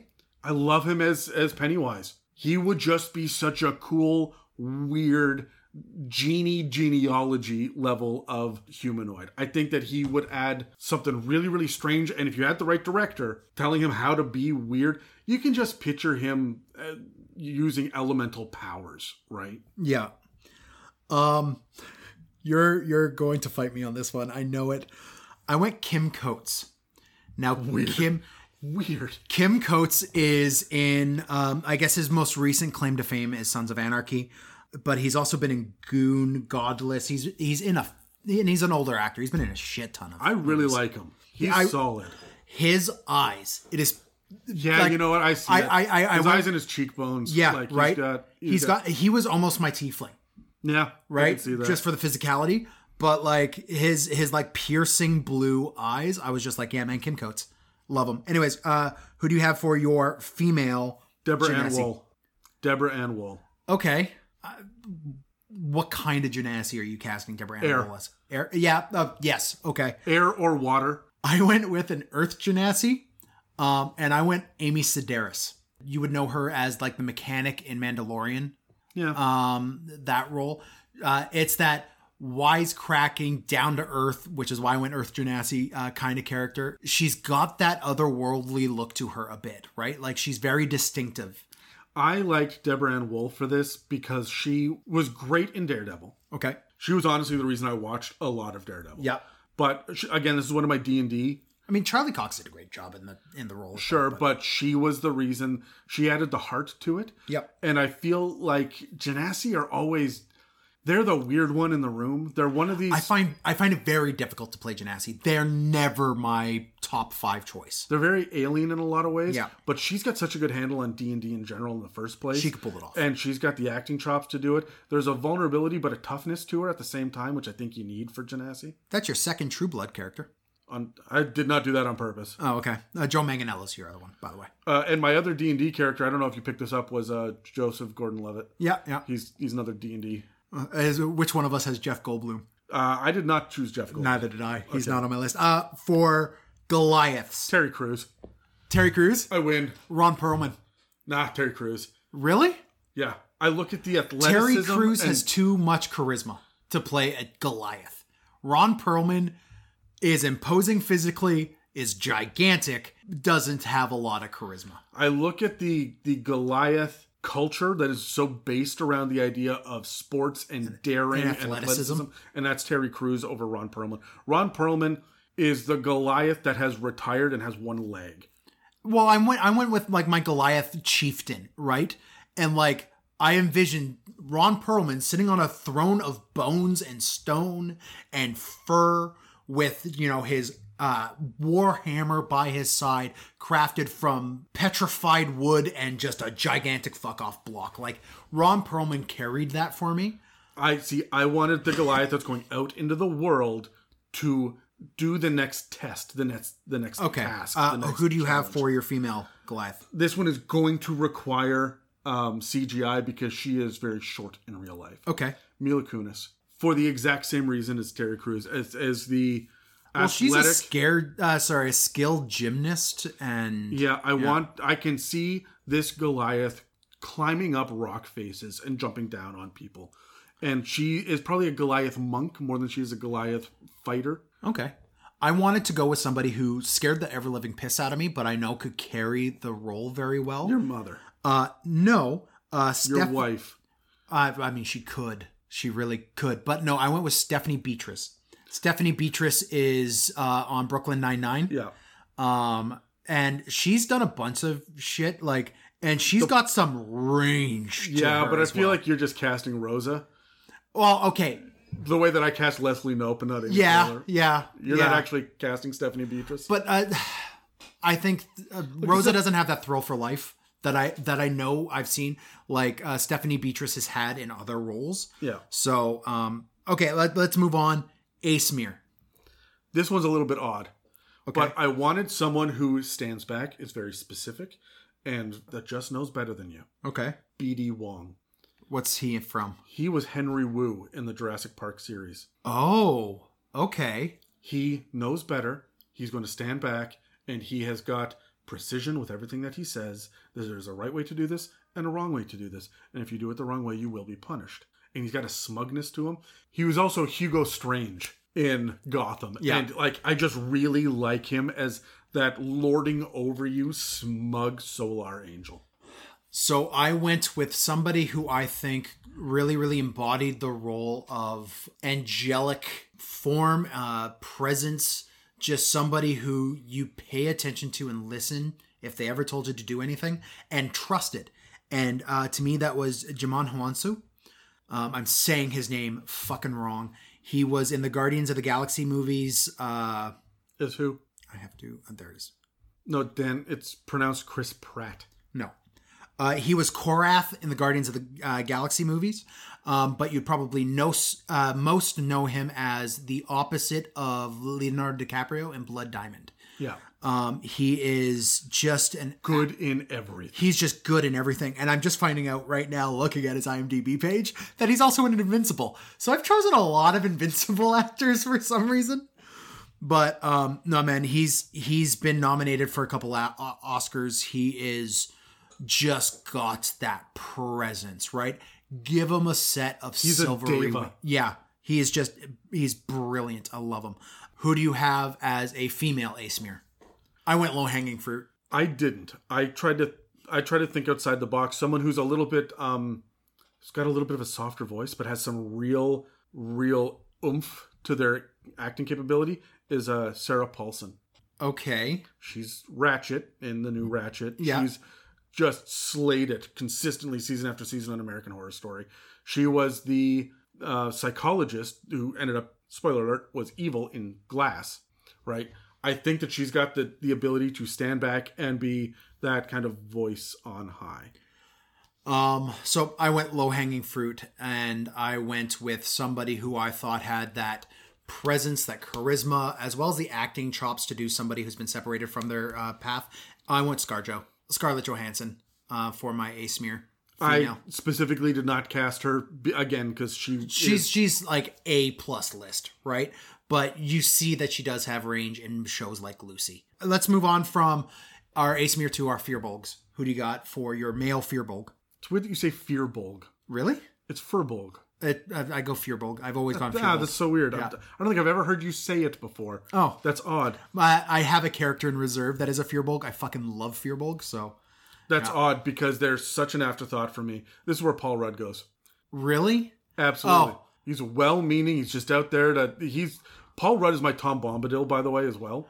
I, I have one better Tom Bombadil, Yeah, who's that? Rainn Wilson. Ew, no, Really? no. I'm tired of Rainn Wilson. I like Rainn Wilson. I really, really do. And he needs to play something other than the like the smarmy villain. That's my problem with him. I liked him actually as Mud, yep. but but I'm done with like I know what I'm getting what I'm getting into with Rainn Wilson. I don't know. I just like Paul Rudd as the steps out of the forest. He's like, hey guys, you know there's honey over here, and that's just Paul Rudd. Uh, okay. So what do you have for your No, female? no, you need to give the mail. No, I did. Mine's Rainn Wilson. Oh, was yours actually Rainn Wilson? yeah, Wilson? mine was actually Rainn Wilson. Oh, boo. uh, I chose Melissa McCarthy. Oh, okay. Yeah, you're really going towards that. Uh, Well meaning, easygoing, fun to be around. I guess I kind of did as well. I went to Alyson Hannigan. Uh, that's weird, but okay. Um, I, I wanted someone a little bit naturey, um, and like I'm watching through Buffy again right now. So like, Oh, is that why? her her outside of norm level of thinking, I fucking love her for that. Goblins. All right, so this is the last playable race. This was the last one that I cast, Okay. and it's a D&D celebrity again, and I knew I was going to slot him somewhere, and I feel like he could handle anything, despite the fact that he's got a really bad filmography. Okay. Matthew Lillard. Really? I could just motion capture him being a goblin, and he would give it 100%. My view of goblins has forever been tainted, especially with D and D stuff, by World of Warcraft. I know. bit. Yeah. Right so uh, there's a lot of my like i like my goblins to be uh not loud but like quick-witted this is where i put jason mantzoukas See, yeah, but that, I did that with uh, with Matthew Lillard too. But I'm thinking of Scream, right? yeah Like I'm thinking of his early work where he is the quick-witted motor mouth. uh yeah like him in uh hackers Yeah, um what about your female goblin Isla Fisher. yeah okay uh mindy kaling for me Yeah, I totally get it. We've got two different kinds of goblins. There. uh, mine will actually kill yours, but but yes, Yes, yeah, mine mine's not killing anybody. So, changing gears just for a second here. A couple weeks ago on the last Mobs episode, we covered the unhinged Kooky Dukes Kuo-toa, and we've mentioned this idea of crazy and insane and By the way, go back and start listening then, and do a shot every time Dan says kooky Dukes," and you'll be drunk by noon. Yep. Um, anyways, in that episode, we discussed the uh, playing the crazed god summoning fishman with clinical mental health issues. Now, making sure you cover that in a session zero before you bring it onto the table aside, um, a good friend of the show, an active Reddit user, like you should all be, Doulos12 is putting together materials to help navigate uh, incorporating disabilities, both physical and mental, into your games with grace and understanding. that is necessary to not hide from the issues, but destigmatize them. He's set up a Patreon for Wyrmworks Publishing on Patreon, of course, which he and others will be putting together resources and guides for DMs and players alike to walk through the ideas of playing someone with disabilities well. And we suggest y'all back him there, as having these resources available for your table will do nothing but make your game better and more inclusive for everybody. Go look at the link in the show notes or look up Wyrmworks Publishing, that's Worm with a Y, on Patreon. Also, don't forget to reach out and talk to us when you get the opportunity, especially this episode. I want to hear all of your stuff. Don't send it in a private message. Get on Reddit. I, am going to make a post there about these, these casting ideas. I, I want to hear what people have to say about this. Hit us up on the actual post on Facebook and and Instagram. Again, the Reddit is r slash it's a mimic. You can reach out and hit us at info at it's a mimic.com as well through email. But we do want to hear what your ideas are for casting D and D. yeah. Um, and uh, and of course, if you have any mailbag ideas that pop up with this, or you want to publicly shame Dan and I at this, um, Please then, do. Then tell us you want to make this a mailbag question. Yeah. Now, to wrap up, we decided that it would be fun to try to cast some of the monsters of D&D. I mean, like the iconic monsters of D&D. This was hard. Yeah. Um, and I mean, after Andy Serkis showed Hollywood that motion capture tech could work better than Jar Jar, there were some incredible advances for some really talented actors playing CGI characters. We've got Bill Nighy as Davy Jones in the Pirates of the Caribbean movies, Mark Ruffalo as Hulk, Zoe Saldana in Avatar, as mentioned earlier. Our casting choices today assume that the actor will provide both the voice and the motion, uh, the mocap for their monsters. Okay, so Adam, let's roll to see what monsters we have here. I got a seven. I Fuck, I'm going 13. last. You're all- going last the whole episode. all right. Iconic bad guys, Drow. Who do you have playing your iconic Drow? Uh, I'm going to go with women first. Yep. Anna Torv. Uh, what's she from?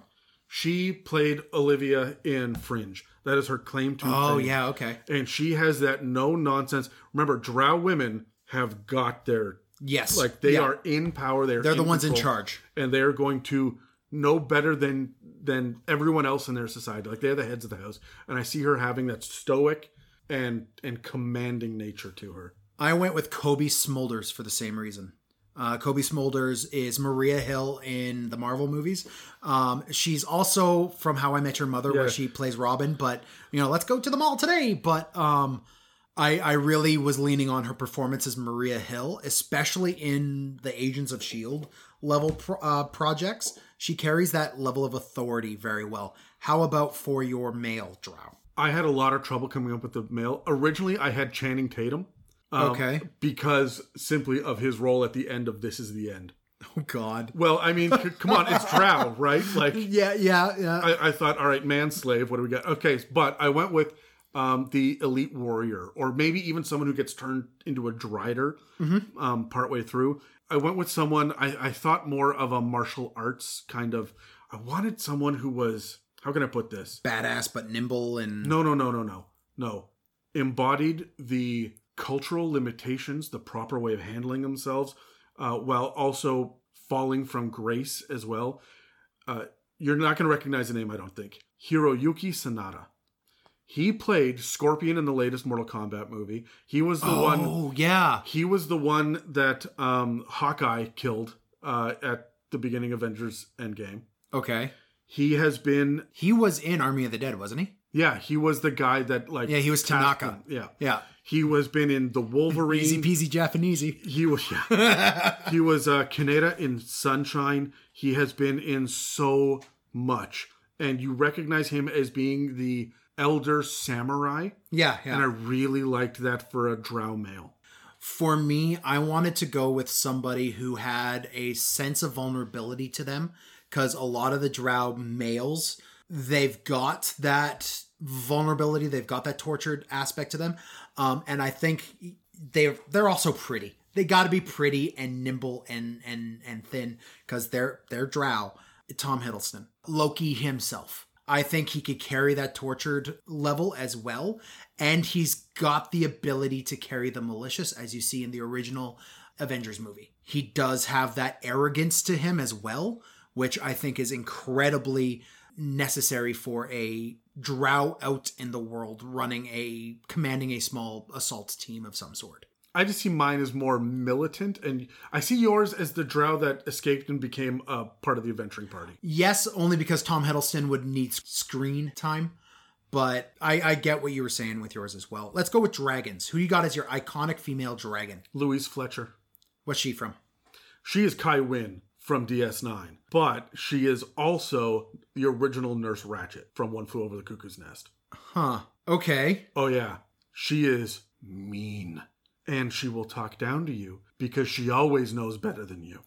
I, I I went with Emma Thompson for this exact same reason. She's got that ability to just make you feel like shit with as few words as possible. I right? just I think Louise Fletcher has that. that we've said gravitas a bunch of no, times, no, no, but no, the threat behind her as well. She will say it with the with the nicest voice ever. But she is my adult. She's my ancient green dragon. cool. Uh, what about your male dragon? Willem Dafoe. Okay, yeah, I'm I'm I'm with you. Just because I want to screen capture his face for a dragon. I went and I, I went with voice for this, and I mean we could have gone with Benedict Cumberbatch, but he's done a dragon, so I didn't want to do that. Uh, I went with Mark Evan Jackson. Oh, I like him. Yeah. Mark Evan Jackson is uh, he is Mr. Raymond Holt, as in the husband to Raymond Holt. He is typically a comedic actor. Well, but he's the straight man in the comedy. Yeah, he plays Sean in good in the Good Place. He's been in a lot of things. Um, he also has done a lot of voice acting. Right, he's just got that iconic deep voice, and he and he plays that serious stoic level voice to him. But if someone's gonna zing the party, it's gonna be him. So I, I want him as the like isolationist gold dragon. He's a good dragon. Yeah, he's he's gonna be the good dragon. Mine were all evil. Yeah. Um, let's let's go to our absolute insanity beholders. There is only one name in insanity in in Hollywood that I can think of, or on television rather, um, where she is absolutely able to go from pitiful to enraged, crazy batshit, and that is Kaitlin Olson. I would rather cast her as an Aarakocra, but that wasn't one of the options here. She's Sweet D from It's Always Sunny in Philadelphia. Yeah, yeah. And I think that she would be an absolutely hilarious beholder. I went with somebody who has shown their skill at playing unhinged.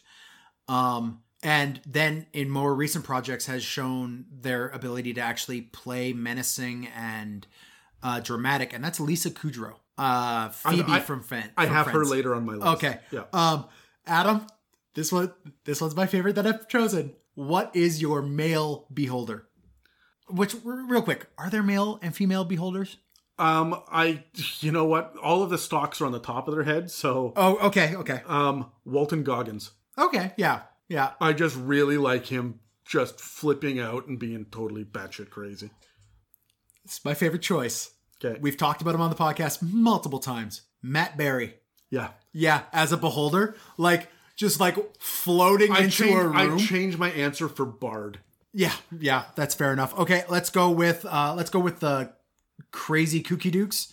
Take a shot to uh your illithids, your serious menacing. Who is your female illithid? Tilda Swinton. Oh, shit, I got the same one. Really? Yeah. Um yeah, I, I, you can't get better than Tilda Swinton for for the, Til- the Tilda Swinton was my Aasimar. She was my elf. She was my. She has been so many. I've really had trouble slotting her in, and this felt perfect to me. Yeah, yeah, I'm with you. Uh, what about your male? Chiwetel Ejiofor.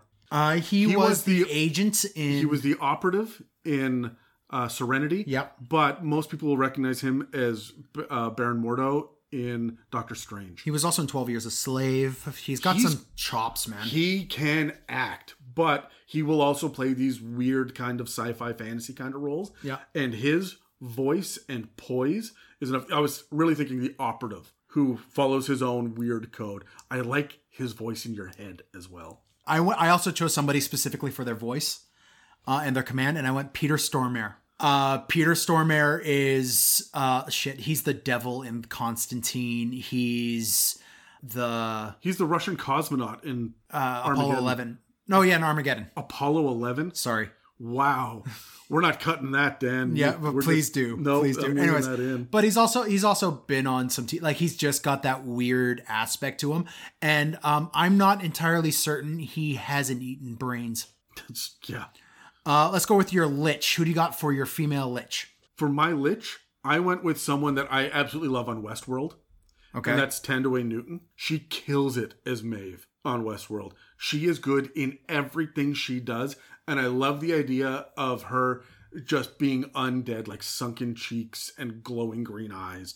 And when it, it would not take much to convey her power through CGI, she's already going to hold herself appropriately. For me, honestly, it was her recent role in Falcon and the Winter Soldier that put me towards this, and that is Julia Louis Dreyfus as a Lich. Just the one in control, the one who's got all the plans. She's shown her acting chops multiple times. She's not just a comedic actor, but I think she can play that level of menacing you need as a Lich, right? And she's got to be the one in control. Who do you got as a male Lich? Rick Yune. Okay, who's he He was probably best known to Western audiences as either Johnny Tran in The Fast and the Furious. He was one of the he was like the bad motorcycle gang that they went up against. Okay. But he was also uh, Zhao in Die Another Day. He was the one that had all the like diamond pieces in his okay. in Yeah. his face. But I have seen him most recently in and and he surprised me when I watched uh, Olympus Has Fallen and he was Kang. He was like the big bad in Olympus Has Fallen. And he's been in Prison Break. He was in Alita Battle Angel. He is one of these guys that you will recognize his face. He is so statuesque and like handsome, but also able to stand there and command a room Okay. and I really like him as that Acererak level lich. Mm-hmm. I I cast my lich for the voice as well. Um, and for me, this one's gonna be out of left field. I went with Clancy Brown. I like it. Now, Clancy Brown is uh he's been in Shawshank.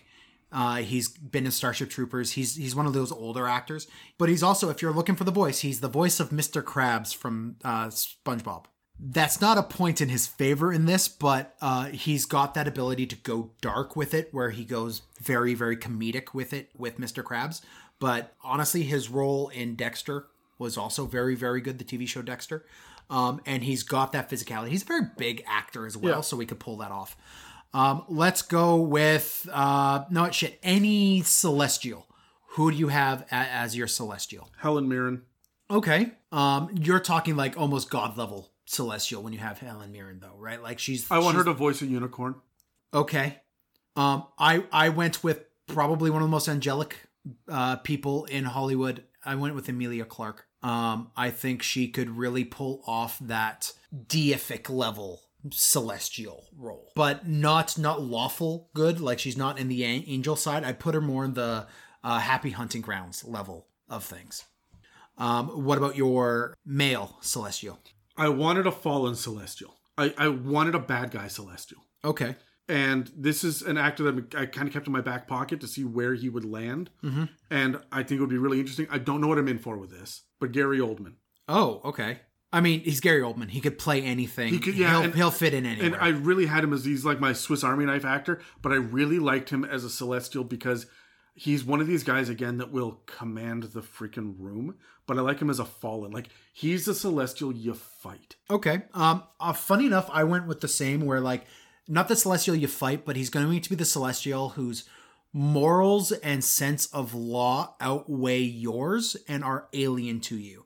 And he's going to play that really well. And uh, this is another Game of Thrones. I know I did Emilia Clarke, but I did uh, Game of Thrones here with uh, Nikolaj uh, Coster-Waldau. Sure. You, Right. You just pick blonde people then from Game of Thrones to be your. No, well, he's not naturally blonde, but yes, um, he plays that.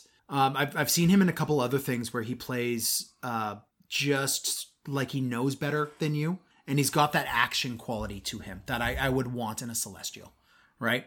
Um, let's go to the other end of the alignment spectrum. Devils. Who do you got? Anjelica Huston. okay, I, I went same note. I got Katey Sagal. Yeah. I think Anjelica Huston has just a little bit more refinement to the. Katey Sagal can pull it off. Uh, yeah, Katey Sagal's not a upper level, like uh, sorry, a, a lower level devil. Like she's uh, Anjelica Huston could pull off like a queen of hell Yes. level thing. Katey Sagal pulls off more of uh, middle management of hell. Yeah. right? But still very conniving and smarter than you. Um, what about your male? Specifically for an imp, Billy Eichner. Oh fuck. Okay. Right? right? As an imp, that's Yeah. hopefully kind of allied with the party. we both went with kind of jokes for our our male. I'm not joking. That's I'm no, no. all over. I got I got uh, Peter Serafinowicz. Peter Serafinowicz is a British actor. He was the Tick in the new Tick series. yeah. Um, you would also know him as Shaun of the Dead. Shaun of the Dead. Uh, he's He was, he was Pete. he was Pete. Uh, he's also in the Guardians of the Galaxy movies as the What a an bunch. asshole. Yeah, yeah, right. That's him. Um, him as a uh, contract negotiator devil. I think he could do super well with that.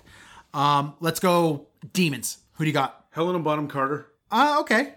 I can just see her getting vicious. Um, I went with Melissa McBride. Uh, Melissa McBride is Carol from The Walking Dead. Yeah. um, and just because if anyone is going to like stoically rip somebody apart, I think she could pull that off, and we've seen her do it in Walking Dead. Uh, what about your male demon? This one is purely for the voice acting. I almost, I almost went um, Bobcat Goldthwait. Okay, shit. But, Okay, but I liked Giovanni Ribisi better. Giovanni Ribisi is that actor. He has been in freaking everything. yeah. Um, but he's probably best known as uh, Phoebe's brother in Friends, Frank. Uh, he's also uh, I want all the unobtainium in Avatar. Yeah. Like, like he has been in so much stuff. Yeah. But I really liked him, especially in the movie The Gift back from like 2000. Yeah, yeah, yeah. He yeah. was dark in that movie. He did a he did a string of movies in the '90s where he was kind of he wasn't the like star male actor, but he was stole always the show He stole the show. He was always the creepy guy, yeah. right? And that that works. I also went with somebody purely because of the voice acting skills. I went with Bill Hader, SNL alum, Bill Hader. Now It's funny. I pulled him out of Troll for the same that's, reason. that's fair. Um, uh, I also pulled him out of Ogre, but I wanted him in the Demon because he could carry that malice. Look at him in Barry. He just fucking slays that role, and his uh, dramatic chops in it. He plays the older Richie.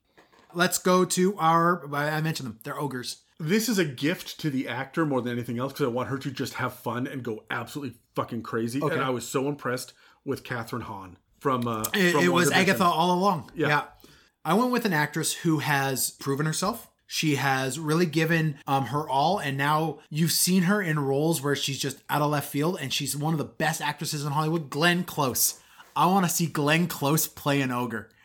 It's not an ideal role. It's not like an iconic role. I just want to see Glenn Close play that big dumb female ogre.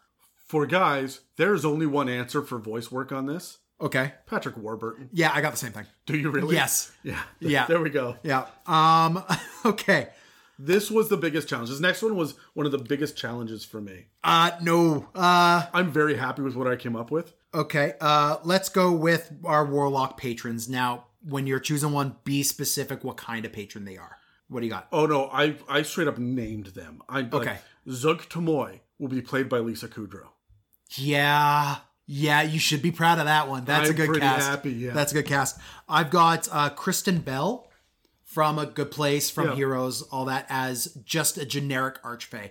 Someone from the Seelie Court specifically. Um, for male, I went with the General of Gehenna, Okay. Lance Reddick. Oh, uh, from Fringe, from Yeah. the um, John Wick movies. Yes. Yeah, yeah, okay. So he just has the perfect level of menace to him, and you never quite know what he's thinking, but he's gonna get up to shit. I also need to cast him in more things because he got fucking robbed in Lost. I agree. I agree. you're gonna hate me. So I've got Demogorgon. But because Demogorgon's got two heads, I had to choose two actors. So for one head, I decided I wanted some I wanted two actors who were very, very different to uh, embody the chaos of Demogorgon. So I got Werner Herzog as one head. Jesus. And on the other head, I have Patton Oswalt. I don't even know what the fuck he's doing anymore, Dan. Jesus. Can you tell me that that would not be a great Demogorgon? Have one waxing poetic about the, you know, the sufferings of life, and then one saying, "Shut the fuck up, let's eat this dude." Right? Like having those two. Oh, I just I loved this pick. I really, really did. I almost had Kevin Smith instead of Patton Oswalt, but then I went, no, no, no. He would never shut up, Patton Oswalt. I have no response to you. That is that is so that is so oh my god, Dan. Anyways, let's go with a hag. Who do we have for a hag? Um I wanted to actually cast younger. It was really easy for me to cast older. Okay. Um and I actually pulled uh, Kathy Bates out as my initial um my initial choice here. Like But- you removed, like you had Yeah. Kathy. Like Kathy Bates would make sense, but yeah, I'm with but you. I wanted someone who was going to bring a little bit more of the creepy and weird, and I wanted to give them the chance to have some fun. yeah. And that's uh, Kate McKinnon. Oh, she's from. uh She's in the SNL. lot. yeah, yeah, yeah. She's from Saturday Night Live. I like her in everything that she does. She never quite gets enough screen time, and she's always just a little bit funny and a little bit weird. Even when she's being serious, she's just quirky and offbeat. Yeah. and it's going to be a lot of fun for. I'm just thinking generic green hag, but she would fit any one of them. I wanted to give it to an actress who would play against type with this role and would have fun with it and show her acting chops as best she can.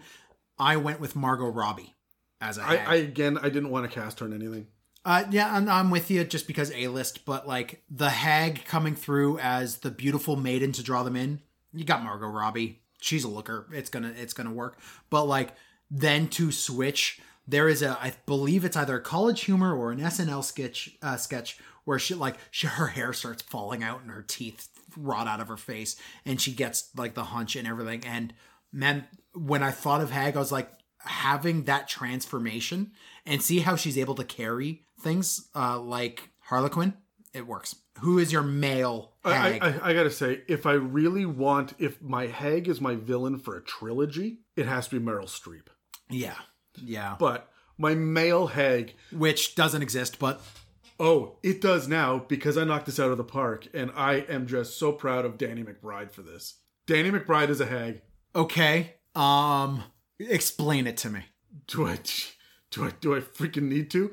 Danny McBride is always just the grossest person in the room. He is totally going to be willing to like run around and say like, "Oh man, my fucking tits are that." Like I can just picture him stepping in to be that just gross, ugly, nasty version of of a monster, and still think he's got the one up on you. He's still a he's still an evil bastard. He often plays an evil bastard. Yes, yeah. And I just this is my it, it it's not my serious D&D movie anymore, but I really like him as just you know that dude's got warts. Yeah.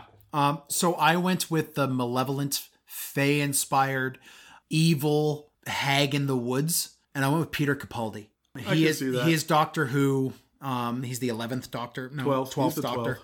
But he's got that menace to him that I really, really like. He's one of my favorite Doctors uh, for that reason. But he's also willing to kind of do anything, and and That's kind of why I like Danny McBride for this as well, just because he was going to be the chaos. what do you have for a vampire?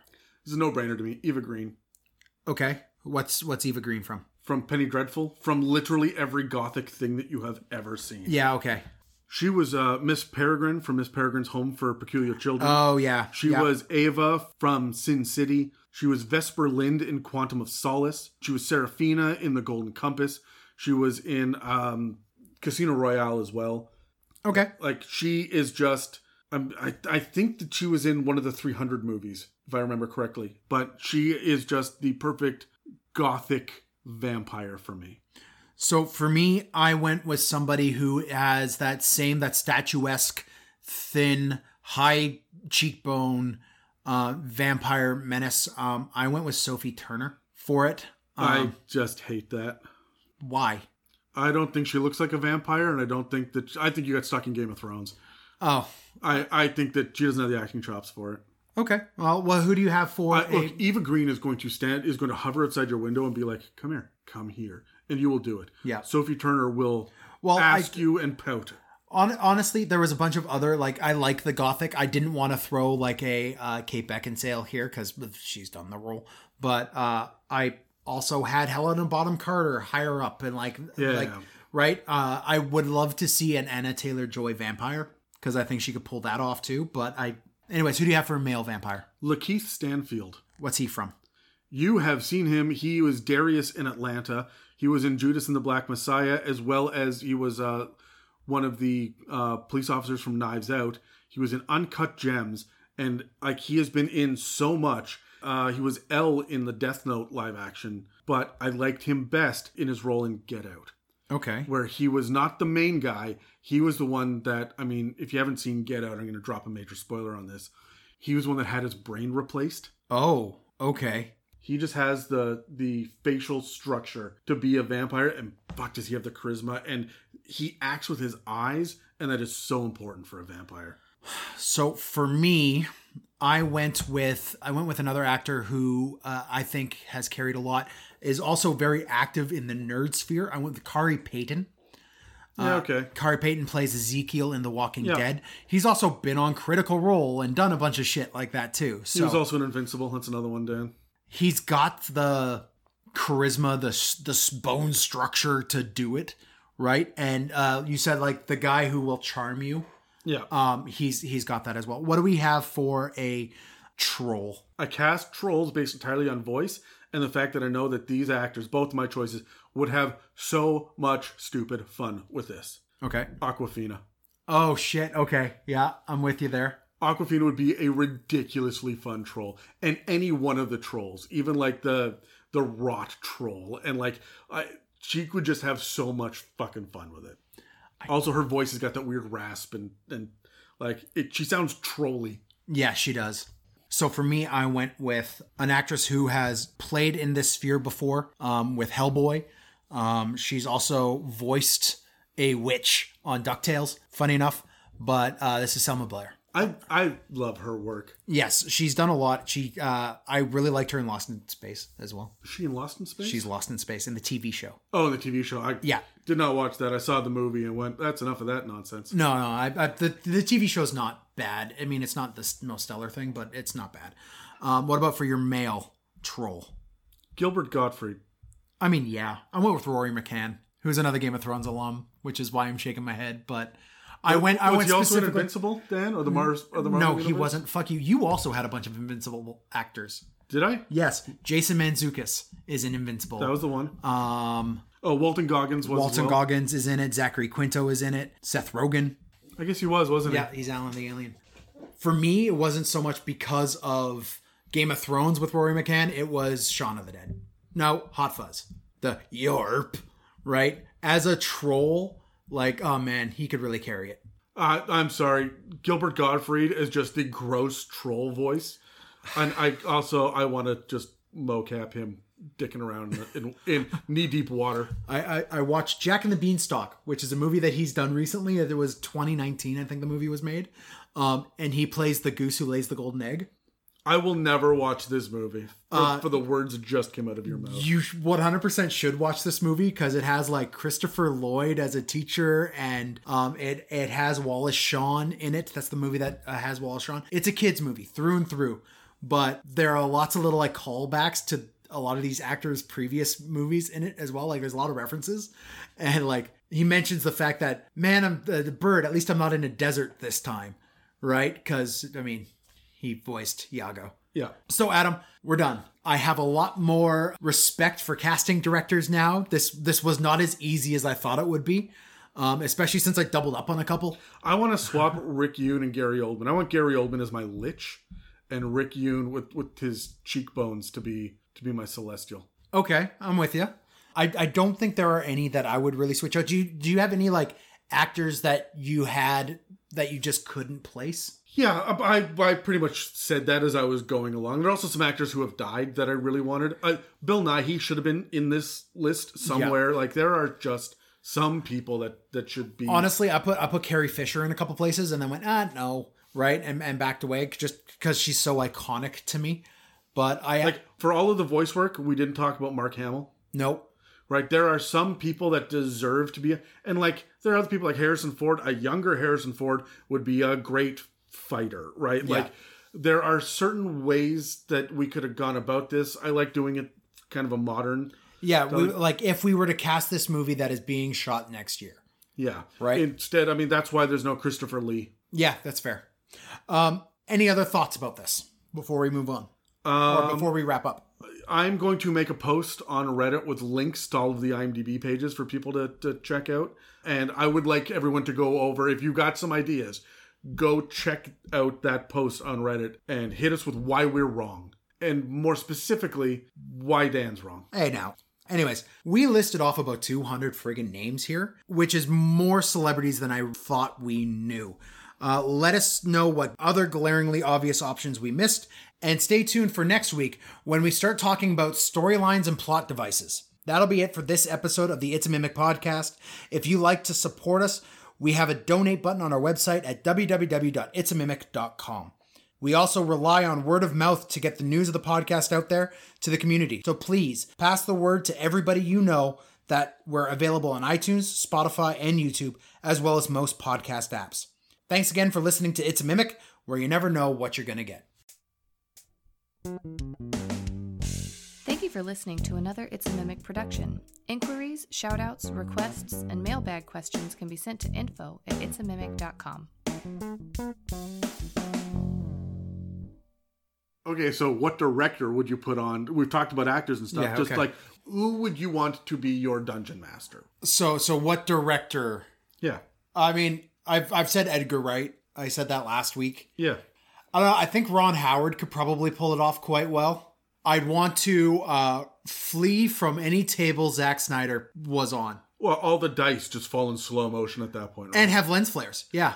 My answer would probably be I mean, can you go wrong with Peter Jackson? I want to see Ridley Scott handle You it. you can't go wrong with Peter Jackson. well, I mean, Uh, if you go wrong with Peter Jackson, if you try to tell him what his campaign is going to be, No, you know- if he's had time to prep it and do his own thing, it's going to be a masterpiece. I, I have the right answer. We we totally missed it. The best person for a D&D campaign that can handle weird in a grounded scenario. Guillermo del Toro. That's the one. Yeah. Yep. No, I'm with you.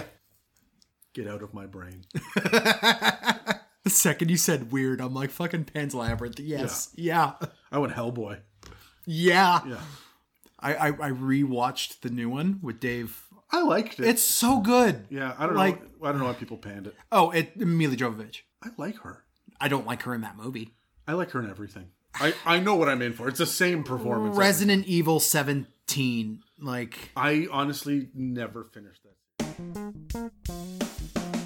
playing CGI characters. We've got Bill Nighy as Davy Jones in the Pirates of the Caribbean movies.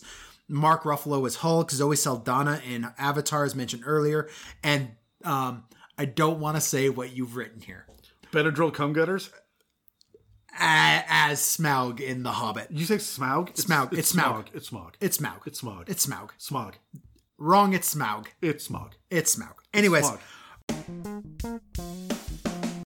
He was also um fuck. he's been in lots of shit. Yeah. um, Oh yeah, he was uh yeah, what, what was his name? fucking uh the doctor. Uh yeah, yeah, yeah, yeah, yeah. I, I, I'm so upset I'm drawing a blank on this. yeah, you of all people. Um There's so many actors. Like I get lost in the fucking Why don't you just pick someone from Game of Thrones or Invincible, Dan? Fuck off, Adam. fucking dickhead. Or a Marvel movie. Yeah. Thank you for listening to an It's a Mimic production. Okay, you're done. Get.